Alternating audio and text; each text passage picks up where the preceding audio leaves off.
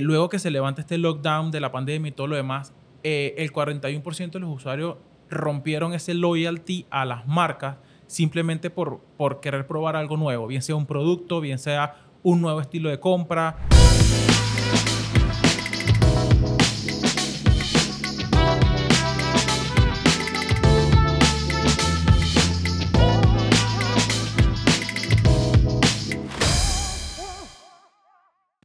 Bueno, un nuevo episodio de E-Commerce Simplificado, en esta ocasión con mi amigo y gerente de operaciones de la agencia, Anthony Ferrara. ¿Cómo están? Volviendo a las cámaras aquí después de un buen tiempo. Del que fue como el primer episodio de este formato, ¿no? Sí, el primero, y hablamos sobre lo que fue el E-Commerce Day. Ajá. Hicimos como... Ah, también ese, claro, uh-huh. ¿Verdad?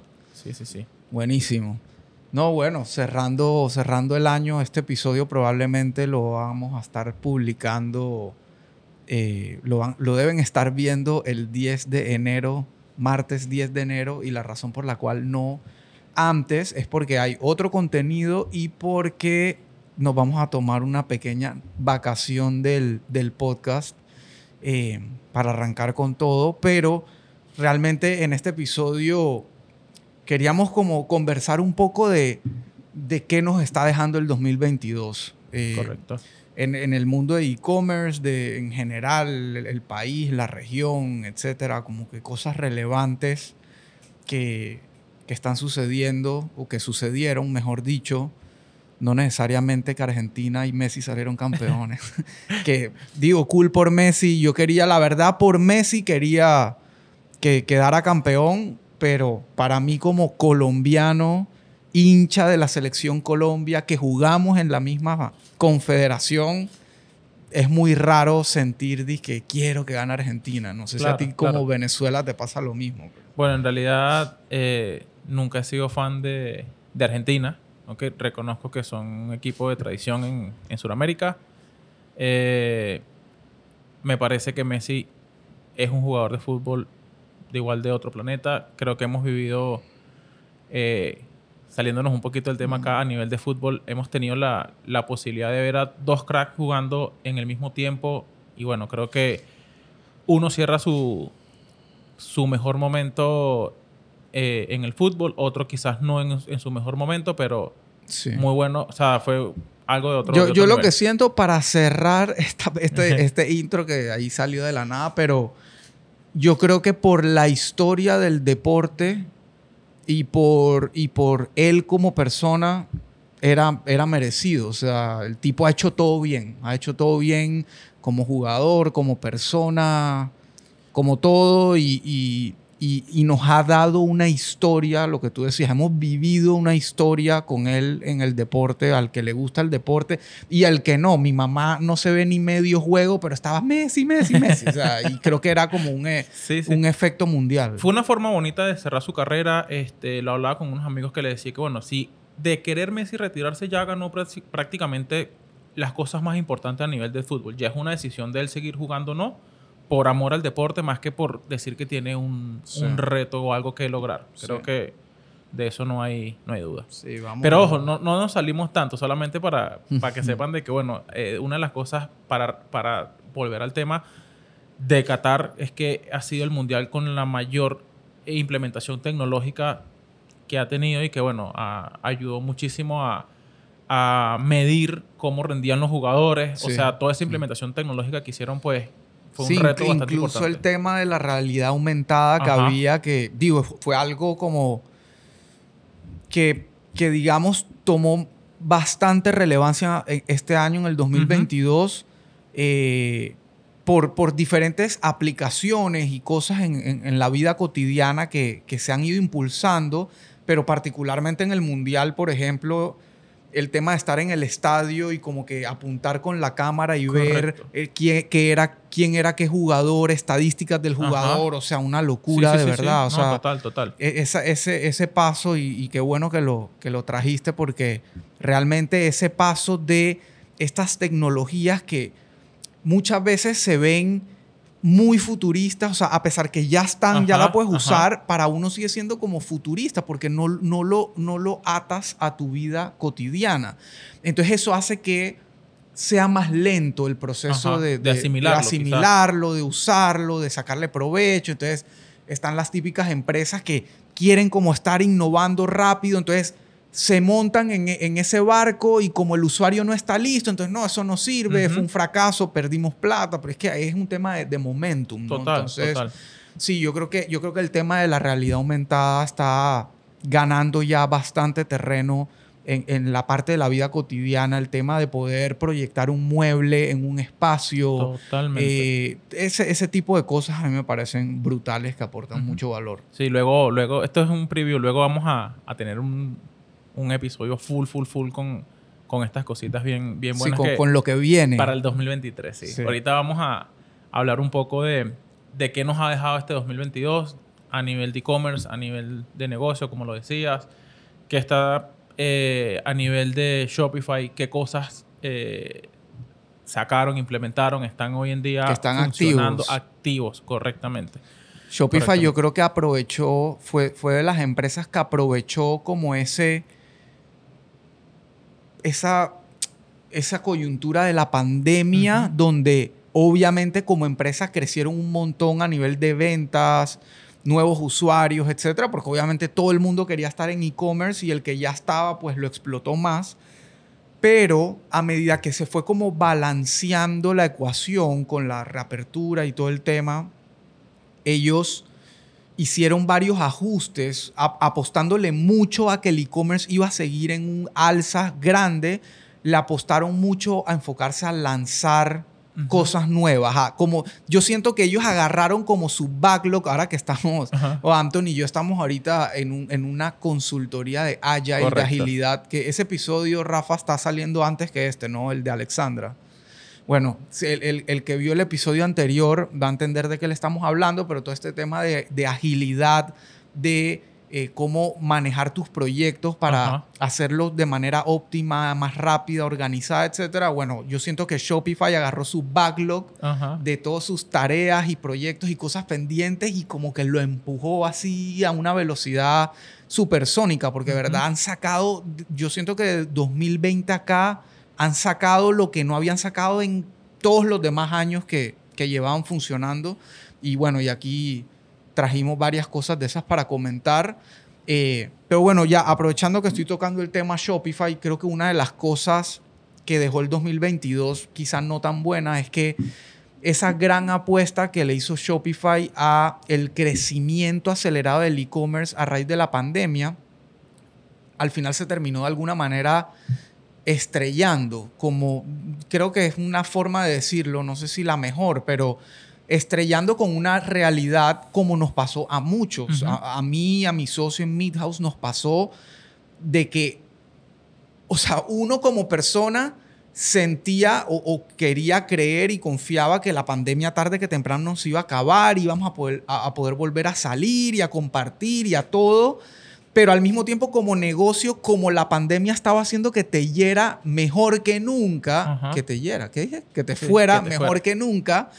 Entonces, como que eso, como que no hacía match. Entonces, por ejemplo, nosotros, por muchos meses, a pesar que la tendencia ya iba hacia que la gente quería volver a salir, le seguimos apostando muchísimo a que las ventas se iban a mantener donde estuvieron en pandemia. Entonces, eso obviamente fue un grave error porque al final te termina golpeando más fuerte de lo que debería ser. Total. Mira, yo creo que este año 2022, para hablar de ese punto, la gente siempre tomó mucho de referencia a la pandemia, los números de pandemia y todo lo demás.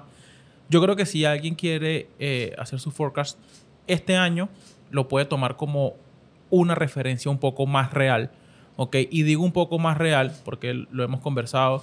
Este 2023 va a tener un par de temas inflacionarios, situación de... O sea, todavía se está en esa recuperación, aunque lo crean o no, de los efectos de la pandemia. Porque en la pandemia te impulsó. Luego viene esta parte de que empiezas como que a caer y empiezas a recuperarte. 2023 va a tener un poquito de esa recuperación, pero igual, con mucha cautela.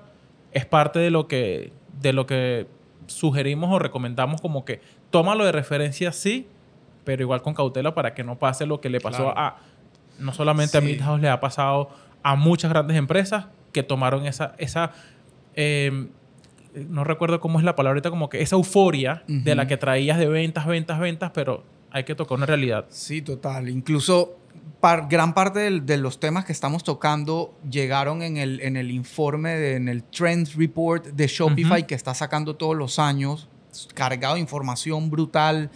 Hacen encuestas a tanto compradores como negocios online y, o sea, que tengan omnicanalidad, para sacar todas esas estadísticas junto con Statista y otra serie de colaboraciones. Ese reporte lo vamos a copiar lo vamos a poner en el link del va a estar aquí en la descripción para que lo puedan ver ustedes también. Pero casualmente de ese reporte, y para cerrar la idea de lo que iba a decir de Shopify, en ese reporte hay una estadística que me llamó la atención, que dice que la persona promedio hoy en día está 208% más preocupada por la inflación que por la pandemia. O sea, la pandemia pasó a segundo, tercer plano, a pesar que se mantiene, se sigue enfermando la gente, pero ahorita la preocupación máxima es qué va a pasar financieramente, qué va a pasar con los mercados, cada quien a su nivel, ¿no? Porque hay gente que está preocupada a nivel bolsa, qué va a pasar con la bolsa, y otra gente que está preocupada de qué va a pasar en el supermercado, en mi trabajo. Que creo que es una realidad de que tú vas al supermercado y mes a mes sientes que el dinero alcanza menos. O sea, estás gastando más, estás llevando menos productos a la casa, eso es una realidad. Tema inflacionario, algo que, o sea, la parte, como dicen, la parte de las empresas, las marcas van a estar en ese juego de precio equilibrado, en el sentido de que no puedo vender al mismo precio de hoy, tengo que subir un poco el precio para no estar fuera de margen, pero no me puedo exceder del precio del mercado que sea accesible para la gente que pueda consumir, porque si no, van a caer en un espacio donde el precio está muy alto, no pierdo, pero nadie me compra. Claro. Y al final pasa lo mismo. Y ahí tengo algo apuntado a ese tema. Y casualmente lo que decías ahorita, creo que Annie Muñoz, vi en sus redes, que estuvo con nosotros en un episodio pasado, que está súper bueno, se los recomiendo si no lo han visto. Annie Muñoz trabaja en Nielsen IQ, que es una empresa gigante internacional de estadísticas, métricas, data analysis, business intelligence, etcétera, muy enfocada en retail. Y casualmente ella sacaba, creo que una columna en la prensa, si no me equivoco, donde efectivamente decía que uno de los grandes temas, una de las formas en que se ve bastante palpable el tema de la inflación es que el usuario, el comprador panameño por lo menos, está gastando más pero comprando menos. Y parece contradictorio, pero efectivamente gastas más porque todo está más caro, pero puedes comprar menos, puedes salir a hacer shopping menos porque tienes menos plata. Algo que, o sea, hablando de eso y volviendo, o sea, como que uniendo un poquito con el tema del forecast, también tener un poquito de cuidado, porque muchas empresas van a ver que a su cierre de año van a decir, pero vendí 30% más. Ajá, pero esa 30% más ¿es de venta real o es por aumento de precio? Que no se confunda de que has vendido más y por ende tienes más plata, a que es que subiste los precios y tienes más plata, pero a la vez también tienes más gastos. O sea, entender bien qué en realidad está pasando con tus ventas al final del año. ¿Qué fue lo que hizo? O sea, fueron más órdenes, vamos a llevarlo al e-commerce, fueron más órdenes de ventas que te llevaron a tener un número de total sales más grande, o es que tuviste que ajustar precios y subirlo. Claro. Ahí está el detalle. Y bueno, volviendo a la idea original con la que arranqué de Shopify, obviamente a raíz del crecimiento acelerado del e-commerce, el boom que hubo por la pandemia, ellos obviamente crecieron muchísimo en estructura, contrataron un montón de gente y lastimosamente, o sea, la apostaron muy duro a que eso iba a seguir así, y lastimosamente se balanceó la ecuación, como quien dice. La gente quiso volver a salir, quiso volver a creer en el negocio físico, a compartir en persona, tal. Y eso llevó a que Shopify lastimosamente, tomó varias medidas. Por ejemplo, una fue que ahora son full home office. Tienen unas oficinas, pero no necesariamente crecieron ni son igual de grandes que antes. Digamos que eso fue también beneficioso para su equipo porque hubo de pronto como, me imagino que pueden decidir o algo así. Ellos están regados por el mundo, en países donde quizá las distancias son más largas, qué sé yo. Pero bueno, tomaron esa decisión, pero quizá la más dura es que tuvieron que despedir muchísima gente, muchísima gente a nivel regional, y eso incluso los golpeó durísimo en la bolsa también, porque hicieron unas proyecciones que no salieron, en fin. Pero al mismo tiempo, digo, son medidas que cualquier negocio sano y que quiere mantenerse y seguir creciendo, pues le toca tomar en el momento que llega. Ellos lo aprovecharon para como pivotear su estrategia. O sea, ellos tuvieron una estrategia, no les salió, tomaron medidas inmediatamente y le dieron la vuelta a eso. ¿Cómo le dieron la vuelta? Lanzando un montón de novedades y herramientas y cosas para sus usuarios. De hecho, de cara al, como lo hablabas, de cara al merchant, ese suceso no afectó o no golpeó, más bien, desde el lado del merchant, por así decirlo, vio muchas cosas nuevas. Okay, cosas importantes que deben igual de considerar. Le vamos a hablar de como que cuáles son unas aplicaciones o nativas que sacó Shopify durante este año y que están funcionando, pero que para que eso funcione tienes que tener tu página, tu negocio en una web 2.0, en un tema 2.0 de Shopify. Sería muy bueno que actualicen ese tema a todos aquellos usuarios de Shopify. Sí. Porque sacaron, mira, y nativos, cuando hablamos de nativos, quizás gente que no está familiarizada, son apps que son propias de Shopify, que no tienen un costo adicional. Ok, por ejemplo, sacaron uno que te administra tus filtros y tu barra de búsqueda. Sacaron otro que es el Linkpop, que es, vamos a mencionar, es como que la versión de Shopify de lo que es Linktree. Y te conecta, o sea, la versión, porque tiene muchas cosas que si tú tienes un negocio en Shopify, pues lo explotas muchísimo, muchísimo mejor. Sacaron adicional a eso el multimonedas y también el de traducción de página por idiomas dependiendo. Markets, exactamente. Y hay una que lo vi recién que me llamó muchísimo, muchísimo la atención y voy a hacer como con un junte de dos temas al mismo tiempo. Y es que ahora Shopify permite que tú tengas o que muestres tu catálogo en YouTube. Esto, apostándole al social commerce, que es una de las cosas que, viéndolo, viene fuerte, fuerte, fuerte. No me quiero adelantar al tema de tendencias 2023, pero viene muy, muy, muy, muy fuerte, y que se prevé que el social commerce para el próximo año va a tener un aumento del 30%. Sí, o sea, y casualmente, bueno, un episodio también anterior con Iván Curani, que es el fundador de Tribu Network. Okay. Que básicamente lo que busca es eso, es que la gente pueda, a través de hacer lives o vender cursos y eso, que puedan monetizar sus productos también. Casualmente, hablando con él ese día, yo le mencioné que sería buenísimo que enfocara su siguiente iteración de desarrollo en integrarse a Shopify directo. O sea, que pueda jalar el catálogo de Shopify hacia Tribu, para que una persona que tiene una tienda en Shopify y que hace contenido en vivo, lo que sea, pueda hacer su venta por ahí. Y eso fue justamente, como bien dices, a lo que le apostó YouTube. O sea, YouTube como parte de Google, obviamente ya tenía todo el tema de shopping dando vueltas por ahí, que básicamente es eso, poder poner tu catálogo disponible en diferentes ubicaciones de Google, incluyendo YouTube. Entonces, Shopify hizo que así lo ha venido haciendo con todo lo que va saliendo y se vuelve relevante. Lo hizo con Instagram, lo hizo con Facebook, lo hizo con TikTok, ahora con YouTube hizo el tema de shopping, lo hizo con Google, etc.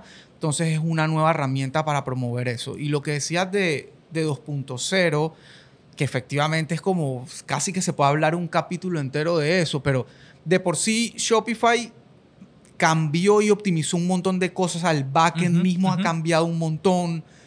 Hay un montón de opciones y settings y cosas que ellos han seguido mejorando, pero esa parte, digamos, del team, la plantilla, los temas de Shopify, es una de las cosas más como revolucionarias, porque de verdad que te permite un nivel de personalización. Y casualmente aquí está Edu, uno de nuestros diseñadores, desarrolladores de páginas, que es un crack y cada vez aprovecha más esas posibilidades, que por ahí lo invité, pero dice que se tenía que preparar mentalmente para salir en cámara. Entonces lo agarré de sorpresa.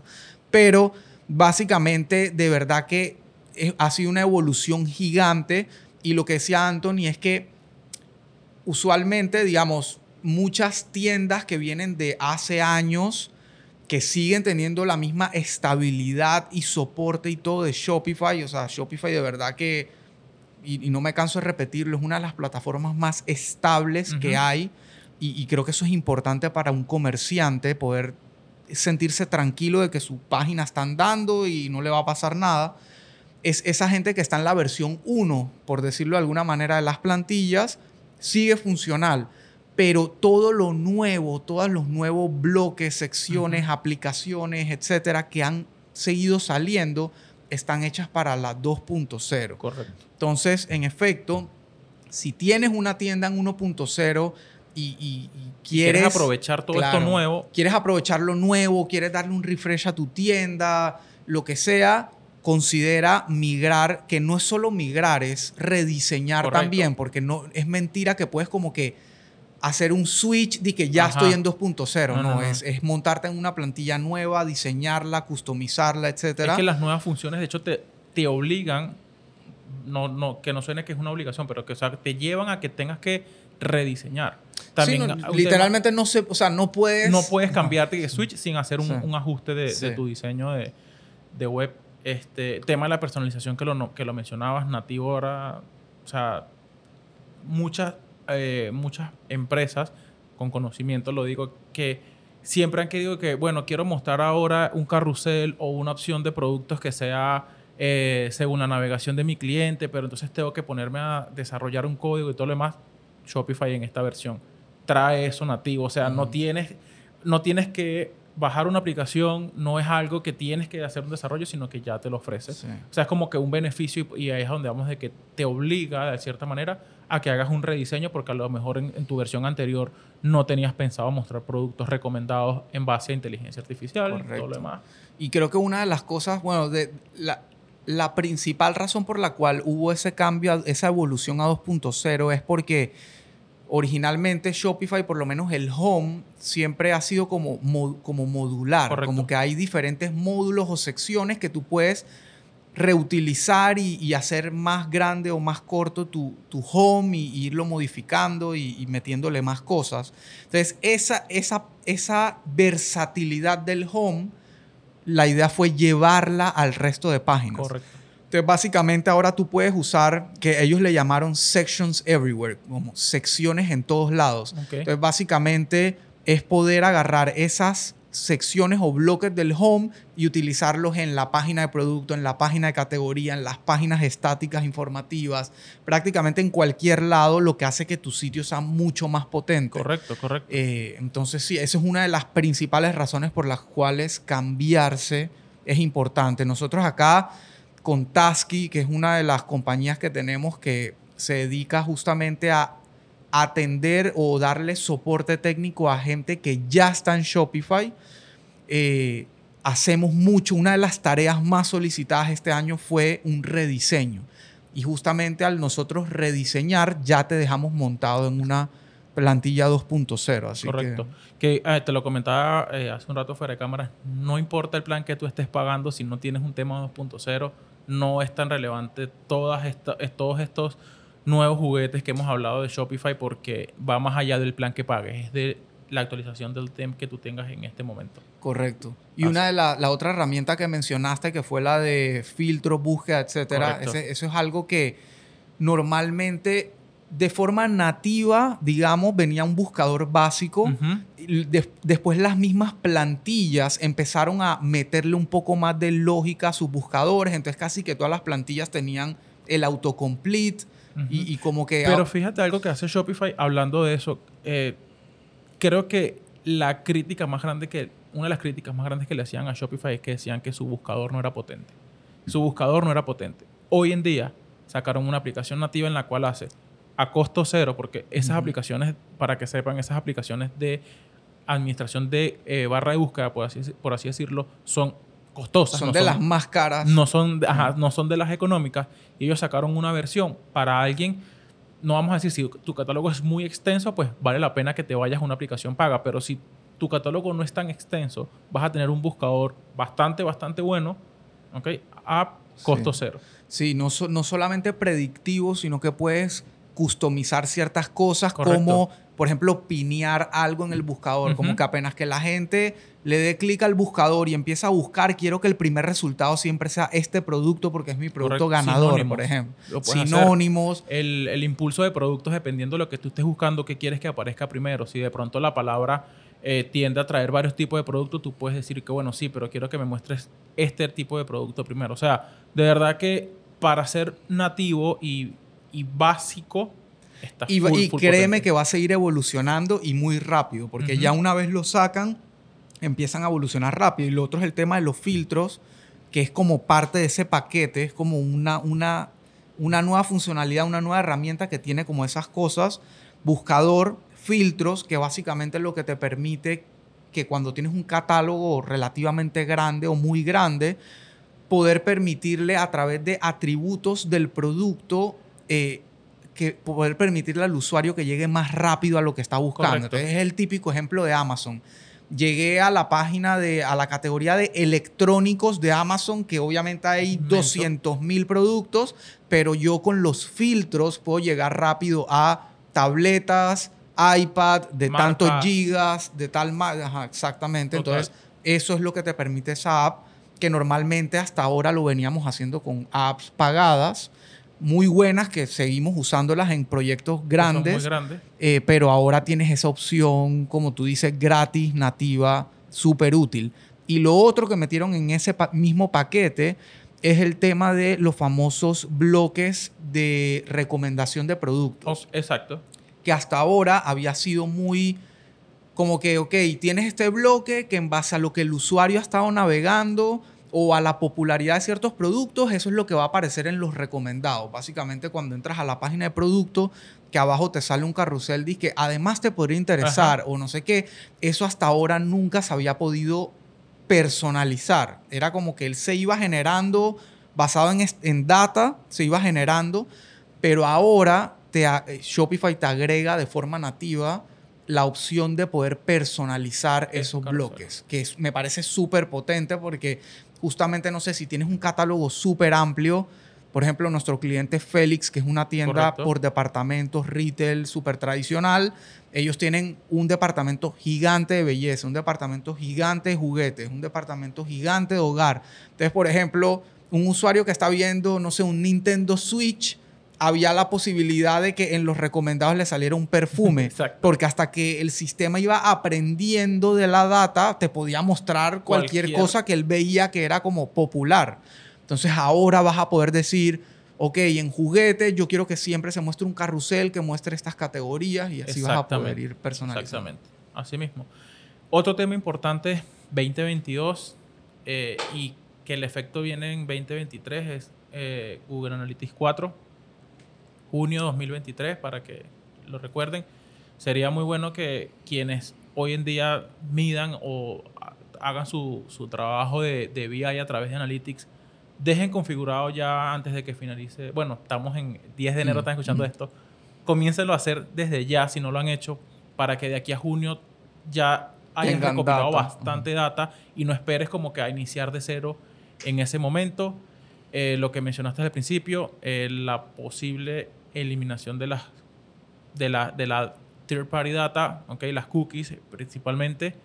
Vienen los famosos Walgreens, en los que la data, el Walgreens empieza a ser el sustituto de eso, donde cada plataforma va a querer que tú pases mucho más tiempo en su sitio o en su plataforma para ellos con esa data poder alimentarse y poder sacarle el máximo provecho. Entonces, importante tema de data que viene desde este 2022 o el pasado 2022, porque estamos ya en 2023 en este momento, viene jugando un papel importante. Desde que inició el e-commerce, el marketing digital y todo lo demás ha sido muy importante, pero en este último tiempo la importancia viene por un tema que para algunos negativos, para otros positivo, en el sentido de proteger tu data y todo lo demás, pero quienes trabajan con data, pues se les viene un reto, se nos viene un reto, mejor dicho. Incluso ahí estaba leyendo también una estadística que daba el reporte, que dice que desde que Apple implementó el tema de iOS 14, donde metieron el tema de que la gente decidía si quería que las apps vieran su data o no, que aproximadamente hubo un 30% de, ¿cómo se diría eso? Como falta de... como data no precisa, algo así. Sí, de precisión, exactamente. Como que la data dejó de ser un 30%, pasó a ser 70% precisa versus el 100% de antes. Entonces, es un reto definitivamente grande que la manera de afrontarlo es con la data propia. Con la data que te da tu mismo Shopify, que te da tu mismo Klaviyo, tu plataforma de email marketing, tu base de datos, tus redes sociales y eso, como que aprovechar esa data de mejor manera. Pero volviendo al tema por el que arrancaste, que era lo de Google Analytics 4, yo siento que ahí el tema con Google Analytics 4 es que no es solamente un cambio de plataforma, sino que es también un cambio de modelo de análisis. Es más allá de una plataforma, en realidad. Es mucho más allá de una plataforma y yo confieso que cada vez que he entrado a Google Analytics 4, porque efectivamente para nuestros clientes ya estamos haciendo ese switch de tener los dos a la vez, el Universal y el 4 funcionando a la vez, pero cada vez que yo entro al 4 me siento perdido. Es una plataforma, es reaprender porque esto es totalmente nuevo. O sea, no es como que hubo un pequeño ajuste de... No, estás viendo una plataforma totalmente nueva. Y no fue de que... No es que Google decidió de que hagamos más bonito Analytics porque ya hay que hacerle unos ajustes, unos retoques gráficos, tal. No. Google está trabajando en esto desde que empezó todo el tema de la data, privacidad, de cómo se debe medir. Es que eso cambió, la manera de medir. O sea, correcto. Ese es otro punto, vienen métricas nuevas. Correcto. Se van métricas que estábamos muy acostumbrados a utilizar. O sea, de salida, no sé si te acuerdas que al principio, cuando uno empezó a hablar de data en sitios web, analytics y tal, uno hablaba de visitas. Rebotes, de la nada, ahora son sesiones. Ajá. Ya nadie decía visitas. Son sesiones. Ahora, cuando tú entras a Google Analytics 4, están súper enfocados en usuarios. Usuarios y eventos. Correcto. Ajá. Usuarios y eventos. Que para hacer un poquito ahí de recorderis, una sesión es una visita o una conexión con tu página web que un usuario pudo haber tenido una o más veces. Ajá. O sea, un usuario te puede generar múltiples sesiones. Correcto. En un periodo de tiempo. El usuario es el usuario único. Entonces, ahora Google está súper enfocado en usuarios únicos y los eventos que esos usuarios realizan dentro de tu sitio. Correcto. Entonces, es un cambio de mindset, de entendimientos. Yo siento que hay que desaprender un montón de cosas para aprender las nuevas. Y si está en su capacidad, les recomiendo que aprovechen los cursos y todo gratuito de Google en Skillshop y saquen su certificación o agarren algún tipo de curso al respecto para que no estén tan perdidos. Yo tengo como plan para 2023 tomar la certificación y tratar de aportar a la comunidad haciendo un poquito de docencia de cómo se deben dar los primeros pasos, porque de verdad me parece abrumador. Uh-huh.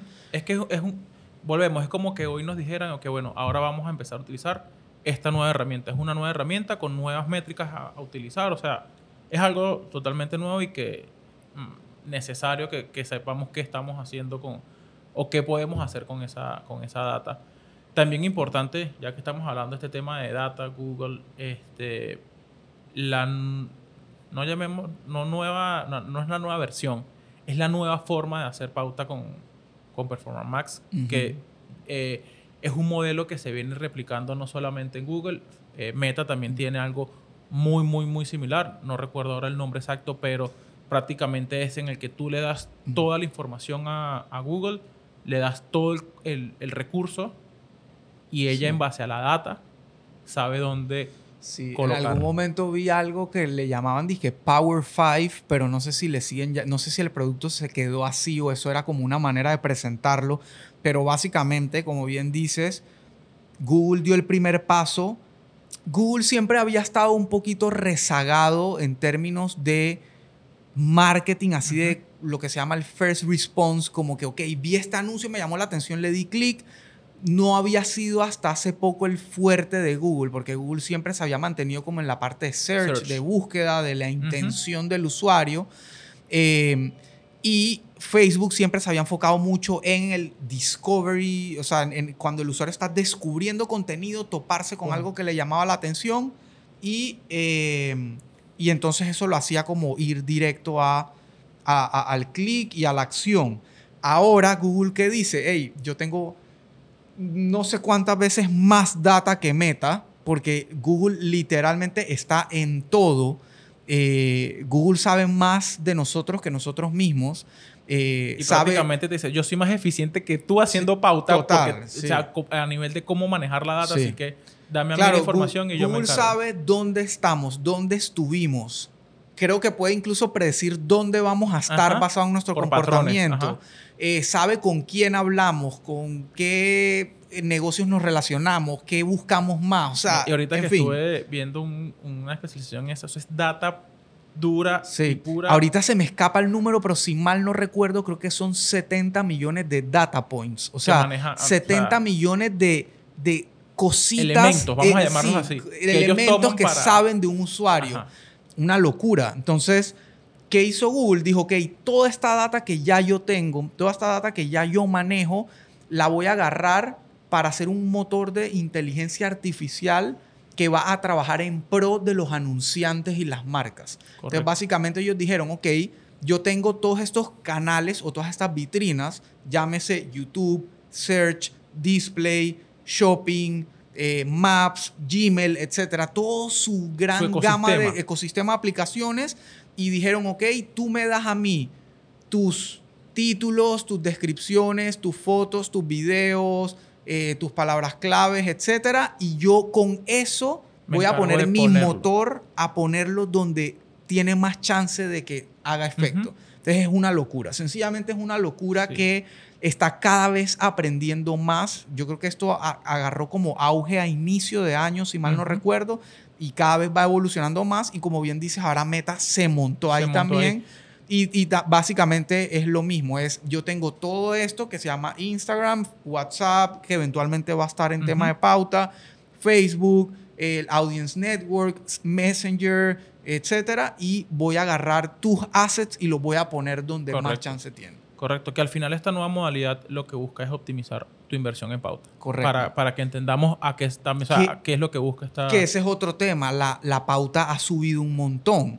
Aquí en mercados, digamos, como Panamá, creo que todavía es manejable, pero mercados mucho más agresivos en términos de pauta, donde las empresas le apuestan casi que más a lo digital que a lo tradicional. La pauta se ha vuelto carísima. O sea, en Estados Unidos hay una real crisis de marketing digital, de pauta pagada por los precios, porque ya no cualquier marca con el poco presupuesto puede hacer mucho. Entonces están valorando mucho más, que es algo que hay que valorar aquí también y en todos lados, el tema del own marketing, del marketing propio, de tu base de datos de email marketing, de tus listas de retargeting, de todo lo que tú tengas algo más de control y sea de tu propiedad, aprovecharlo mucho más. Total. Y sobre todo estas fechas que acaban de pasar, que son las fechas más fuertes de consumo, pues el precio de pauta, el valor de la pauta es... 100%. Otra cosa. Y eso fue una de las cosas que incluso comentamos, si mal no recuerdo, en el tema del el episodio de preparación para el Q4, que era... aprovechar todo lo que habías recabado de tu usuario, de tu cliente en los meses pasados para... utilizarlo en el Q4, que es donde más iba a disparar el costo de la pauta. Entonces, básicamente es cuando todo el mundo está invirtiendo un montón de plata en aparecer porque llegó Black Friday, Cyber Monday, Navidad, etcétera, tú estás hablándole directo, a una forma mucho más barata a gente que ya tú sabes que tiene interés en tu marca. Porque la realidad es que tratar de venderle a un usuario completamente nuevo en esas fechas es un tiro al aire. O sea, es pescar, o sea, no es tan fácil pescar, es lo que quería decir. En esas fechas donde todo el mundo está tirando anuncios, donde incluso yo creo, me pongo, o sea, hablo por mí, que yo como consumidor llego a un punto en el que hasta me abrumo y me confundo y Y al final termino decidiendo a veces por otras cosas que no, esto no, o sea, no quiero ver más pauta, no quiero, o sea, no quiero ver más publicidad porque te sientes total abrumado. Y eso le abrió mucho más campo y mucha más importancia a cosas como el contenido de valor. Total. Seguir generando contenido en redes, en blog, etcétera, para que tu usuario vea que eres mucho más que producto y precio y promoción. Le abrió el campo mucho más a los influenciadores, yo siento. Y yo siento que las marcas están aprendiendo a diferenciar de un real influenciador a alguien que está como vendiendo humo ahí en sus redes sociales, total, de alguien que realmente no influye en su comunidad. Entonces, eso ha ayudado mucho también a balancear la ecuación. Eso que dices, que influye en su comunidad, porque creo que una de las cosas que pasa mucho es que están agarrando a alguien porque tiene fama de momento, pero ese alguien que tiene fama de momento o que tiene fama, mucha fama, o es un influencer fuerte, de pronto no es el que tu comunidad necesita o el que tu comunidad de verdad escucha, porque tú cuántas veces has visto temas virales por allá, pero ese mensaje no te llega realmente a ti como consumidor porque no es lo que te gusta. Entonces, una de las cosas que también tienen que aprender es saber definir quién es tu influencer y quién es la comunidad de ese influencer y si ese mensaje que da ese influencer le sirve a tu comunidad. O sea, no puedes como que hablarle a alguien, es como que le hables en otro idioma a tu gente. O sea, eso también hay que filtrarlo. Siento que esa parte de casualmente hoy hablaba con otros colegas que están en diferentes rubros, pero están en este tema de generar contenido de valor, que tienen comunidades y eso en redes sociales. Y casualmente ellos decían, dizque he luchado con la idea o con el término de decir que soy influencer, pero también al mismo tiempo cuando tú dices soy un generador de contenido, el usuario no necesariamente entiende de qué le estás hablando. Entonces es como que sí, soy un influencer, pero realmente quiero aportar valor, realmente quiero impactar a la gente que me sigue, a mi comunidad, y eso es lo que las marcas tienen que definitivamente aprender a valorar cada vez más. O sea, no tanto la cantidad, sino la calidad. Eso no es el influencer, es el contenido que hace. Sí, total. Influencer. Y lo otro, obviamente, email marketing sigue siendo y seguirá siendo. Somos mega fans. Sigue siendo el canal más rentable. SMS está ahí dándole duro también, más costoso, pero... Que igual aquí, de cierta manera, no lo podemos aprovechar mucho, pero es un muy buen canal. Sí, está dando buenos resultados en otros mercados. Digo, acá yo sé de marcas que lo usan, quizá no todavía como que no le tienen mucha fe y también es un poco más caro, pero es bien potente. Así que sí, es un canal a seguirle las pistas. Y bueno, yo por mi lado creo que nos queda un puntito como ya para cerrar el tema de que no es nuevo. Yo digo que ya eso es pasado, ya eso es viejo, la omnicanalidad. Hoy en día, miren, decir que viene esto nuevo, no sé qué, ya 2022 eso es pasado. O sea, si hoy en día tus canales no son físicos y digitales al mismo tiempo, como en un mismo ecosistema, y viéndolo así, estás fuera del mercado literal. Porque siempre le he dicho, si tú no estás en el digital, hoy en día el hábito de consumo es tú vas al digital a ver qué tienes, si tú como negocio tienes algún producto y si lo tienes te consideran. No tenerlo te saca de una vez de juego y ya no eres parte de esas posibles opciones. Olvidémonos, o como quien dice, vamos a descartar el punto de si te compran o no te compran. Es que si no estás en el digital y no tienes algo que mostrar, un catálogo que mostrar, ni siquiera en el físico te van a ir a ver. Entonces hoy en día yo siempre le he dicho, el físico y el digital son complementos, no son competencias. Eso es algo que desde el día uno que me metí en este mundo del e-commerce, por quien a lo mejor no lo ha escuchado, yo vengo del retail, del tradicional, y me fui especializando en esta parte del e-commerce. Hoy en día trato de llevar y que se entienda, después de haber estado en estos dos mundos, de que no es una competencia uno del otro, sino que son un complemento. Qué bueno que no se te escapó ese tema porque yo también tenía aquí algo importante de eso. Por ejemplo, una estadística que está en el reporte dice claramente que... ¿El 40%? No, que 9 de cada 10 usuarios compraron o compran en marcas que siguen en redes sociales. Y más allá de eso, lo que tú decías, tener el canal, tener la presencia. Mi esposa, por ejemplo... ella te busca todo primero en Instagram. O sea, ella, si ella necesita algo, tiene una idea de más o menos un producto, un mueble, algo que quiere, ella va a Instagram a buscar ahí. Y si marcas, lo vi ahí, voy a la página a ver si de verdad lo tienen y terminar de investigar. Y si no lo tienen, digo, no, veo otro. O sea, correcto. Necesito la correcto. Al final, el journey del cliente es cada vez más omnicanal, es cada vez da y para el usuario, el tema omnicanal es... Yo no sé qué es omnicanal. No sé, me están hablando de ovnis, pero... Ajá. Pero, yo solo quiero que estés donde yo necesito. Claro, yo solo quiero que si yo cojo mi celular y busco, quiero saber dónde estás, que tienes página, que está el precio, que no tengo que chatear por mensaje directo, precio. Que quiero ver el horario en que está abierto tu tienda física, si tienes tienda física. Y que cuando fui, lo que vi en la web está... O sea, para quien no entiende omnicanal es simplemente estar donde tu cliente quiere que estés. O sea, en el sentido, te quiero buscar en Instagram, estás... Te quiero buscar en la página web, estás. Te necesito en una tienda física, estás. Ojo que esto lo hemos hablado, creo que siempre. No tienes que estar siempre en todos los canales. Lo que tienes es que estar donde está tu comunidad, a la gente que tú le hablas, al que tú consideras tu cliente y estar bien. No estar por estar. Sí, eso sí. Es importante. Y ese tema que tocaba de como que darle más prioridad uno a otro o que sean competencia. Yo siento que efectivamente es un chip cultural que suele tener la empresa, especialmente la empresa tradicional. Es como que saben que tienen que hacer e-commerce y tener una presencia digital, pero les cuesta darle la misma prioridad, o sea, hacer un balance, o sea... Quieren de alguna manera como seguir tratando de forzar al usuario a un lado o al otro, lo que es un gravísimo error, porque el usuario siempre va a decidir. Exacto. El usuario hace lo que le da la gana, punto. El usuario, si tú le pones página web, tienda física y redes sociales, el usuario va a decidir a dónde va y quizá va a ir a las tres.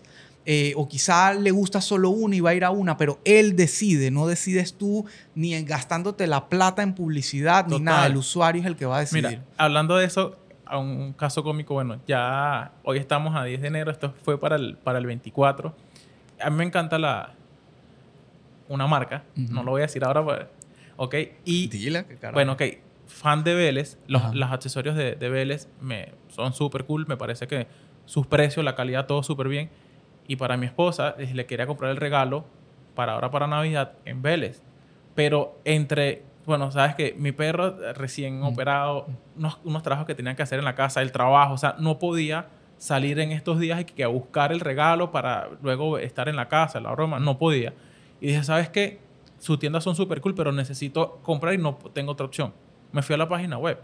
Entonces es eso, o sea, no es que a mí no me guste ir a la tienda de Vélez, es que la necesidad en ese momento me decía necesito comprarlo por la web. Sí.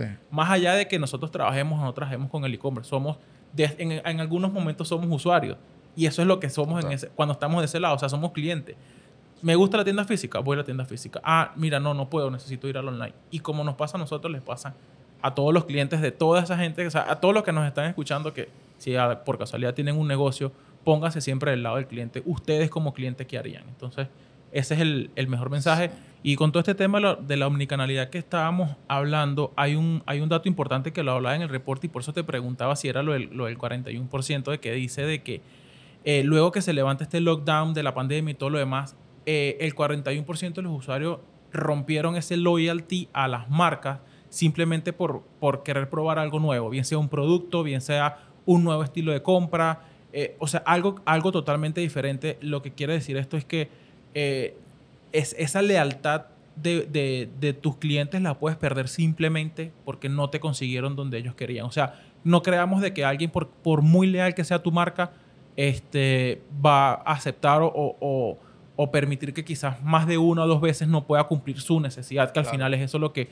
tú como negocio quieres lograr. Y no solo eso, que muchos de esos usuarios...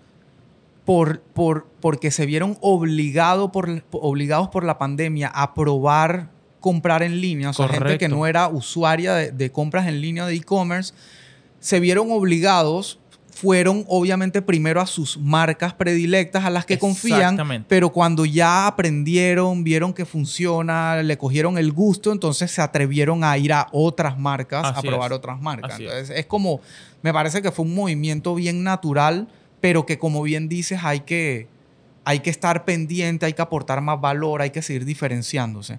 Total. Y para cerrar, creo que hemos dado bastante información y no hacerlo ya más largo, pero para cerrar el tema de la omnicanalidad precisamente, una de nuestras clientas favoritas, la gran Jackie, ella viene de muchos años siendo una nativa digital, como quien dice, claro. O sea, full e-commerce, una tienda de venta de ropa, de moda, accesorios, fashion. Etcétera, de fashion, que era full online, y el año pasado, si no me equivoco, ya dio su paso a la omnicanalidad. Correcto. Con una sucursal física, con su DT Club, una boutique, donde básicamente ya traslada lo que ya sus clientas conocían de su web, de su estilo, de cómo ella atiende, etcétera, se lo lleva también al plano físico. Total. Pero lo interesante es que ella siempre ha tenido su inventario, su facturación, todo en Shopify, y así mismo se lo llevó a la tienda física.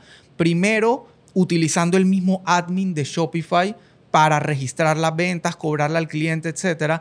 Y ahora, que fue una de las cosas a las que Shopify también le apostó mucho cuando le tocó pivotear. Uh-huh. O sea, porque Shopify estaba online. Cuando se dio cuenta que la cosa no iba por ahí, sino que se iba a balancear de nuevo, uh-huh. Entonces dijeron, no. Ahora hablemos de comercio en general y vamos a empujar durísimo estas herramientas que tenemos nosotros desarrolladas para el plano físico. Y las optimizaron y las mejoraron un montón. Y Jackie recientemente me pidió que la ayudara a montarse en esa tecnología, en el Shopify POS, el punto de venta de Shopify, donde ahí terminas de cerrar el círculo de atención en persona desde un iPad. Literalmente tiene una caja de Shopify en un iPad donde ella mete sus ventas ahí con el cliente enfrente. Incluso puede conectar, ella tiene hasta conectada una pistola Bluetooth que marca los códigos de barra y la va apareciendo en la cuenta del cliente. Escoge el método de pago, si es tarjeta con su punto de venta o si es Yapi o manual o lo que sea, y le cobra a su cliente, y esa venta que ella hace en el iPad, en el Shopify POS, cae en su admin general de Shopify, desde donde gestiona su web y todos sus canales. Entonces, el inventario ya está integrado, todo se rebaja automático. Desde ahí ella puede tirar la factura fiscal. En fin, ella ya se montó. O sea, ella dijo, a mí me ha funcionado Shopify bien online y quiero que me siga funcionando bien en físico. Y se montó con todo y ahí está trabajando. Y que le sirve buenísimo brutal. Porque registra a todos sus clientes en un mismo sitio y puede hacer mucho mejor el tracking. Volviendo, como que recapitulando, el tema de la data. Si lo logras meter todo en un mismo sitio, sabes de tus mismos usuarios qué está pasando. Sí. Y ahí voy a tirar un datito que es bien avanzado y da como para otro episodio, pero, y esto viene de hace rato, solo que se usa muy poco. Los negocios o los retailers que cada vez que venden o la mayoría de sus ventas son a usuarios conocidos, o sea, que tienes la data. Por ejemplo, si tienes un programa de lealtad y cada vez que el usuario te compra quiere darte sus datos para que le registres sus puntos, uh-huh, o su beneficio, esa data que tú tienes en el punto de venta físico la puedes cruzar con, correcto, tu data de pauta en Meta o en Google para saber cuál fue la efectividad de tu pauta digital hacia, uh-huh, el plano físico. Correcto. O sea, básicamente tú dices, ok, esta gente que me compró en la sucursal física, que me sé su nombre, su apellido, su teléfono, su email, etcétera, yo la cruzo con Meta y Meta me dice, ok, esta gente que tú me pasaste, tanta cantidad de las ventas que ellos hicieron le pertenece a gente que vio anuncios que, correcto, tú hiciste en digital en este periodo de, correcto, tiempo. Correcto. Igual pasa con email marketing. O sea, cuando tú lo logras registrar todo en un mismo sitio, te hace el tracking y te dice, mira, aunque esta persona no te compró directamente en tu tienda online, pero fue a tu tienda física y tú registraste la venta a través del admin de Shopify, él te dice, ah, mira, este cliente resulta que vio este correo hace 3 días y esa venta es atribuida a la herramienta del email marketing, porque lo tienes todo en un mismo sitio. O sea, tienes a todos tus clientes y toda la información en un mismo sitio. Correcto. Al final del día lo que estás haciendo es múltiples esfuerzos de marketing para llegarle a los mismos usuarios, segmentar, para que realicen la misma acción, que es una venta. Entonces todos aportan, todos se atribuyen, y hay que verlo de manera integral, omnicanal también, valga la redundancia, porque el marketing también debe ser omnicanal. Así mismo. Bueno, ¿quieres cerrar con algo más? Nada, le deseo a todos un feliz 2023. Ya en estos pasados 10 días ya de este 2023, les deseo lo mejor, que igual de este lado estamos a la orden. Revisen abajo en las descripciones, donde vamos a dejar varios links interesantes con información de la que hemos hablado el día de hoy. De mi parte, pues, nos vemos pronto. Buenísimo. Y bueno, y de mi parte, Rafa, gracias por recordarme. Esta parte no la he practicado mucho, pero suscríbanse en la campanita, no sé dónde es que sale, aquí o no sé dónde. Y denle like al episodio si les gustó, o déjennos su comentario honesto. Acepto todo tipo de comentarios, críticas, siempre y cuando sean constructivas y respetuosas. Totalmente. Valoro muchísimo la opinión y queremos seguir mejorando y aportándoles valor. Así que muchas gracias por acompañarnos hasta ahora. Chao, chao.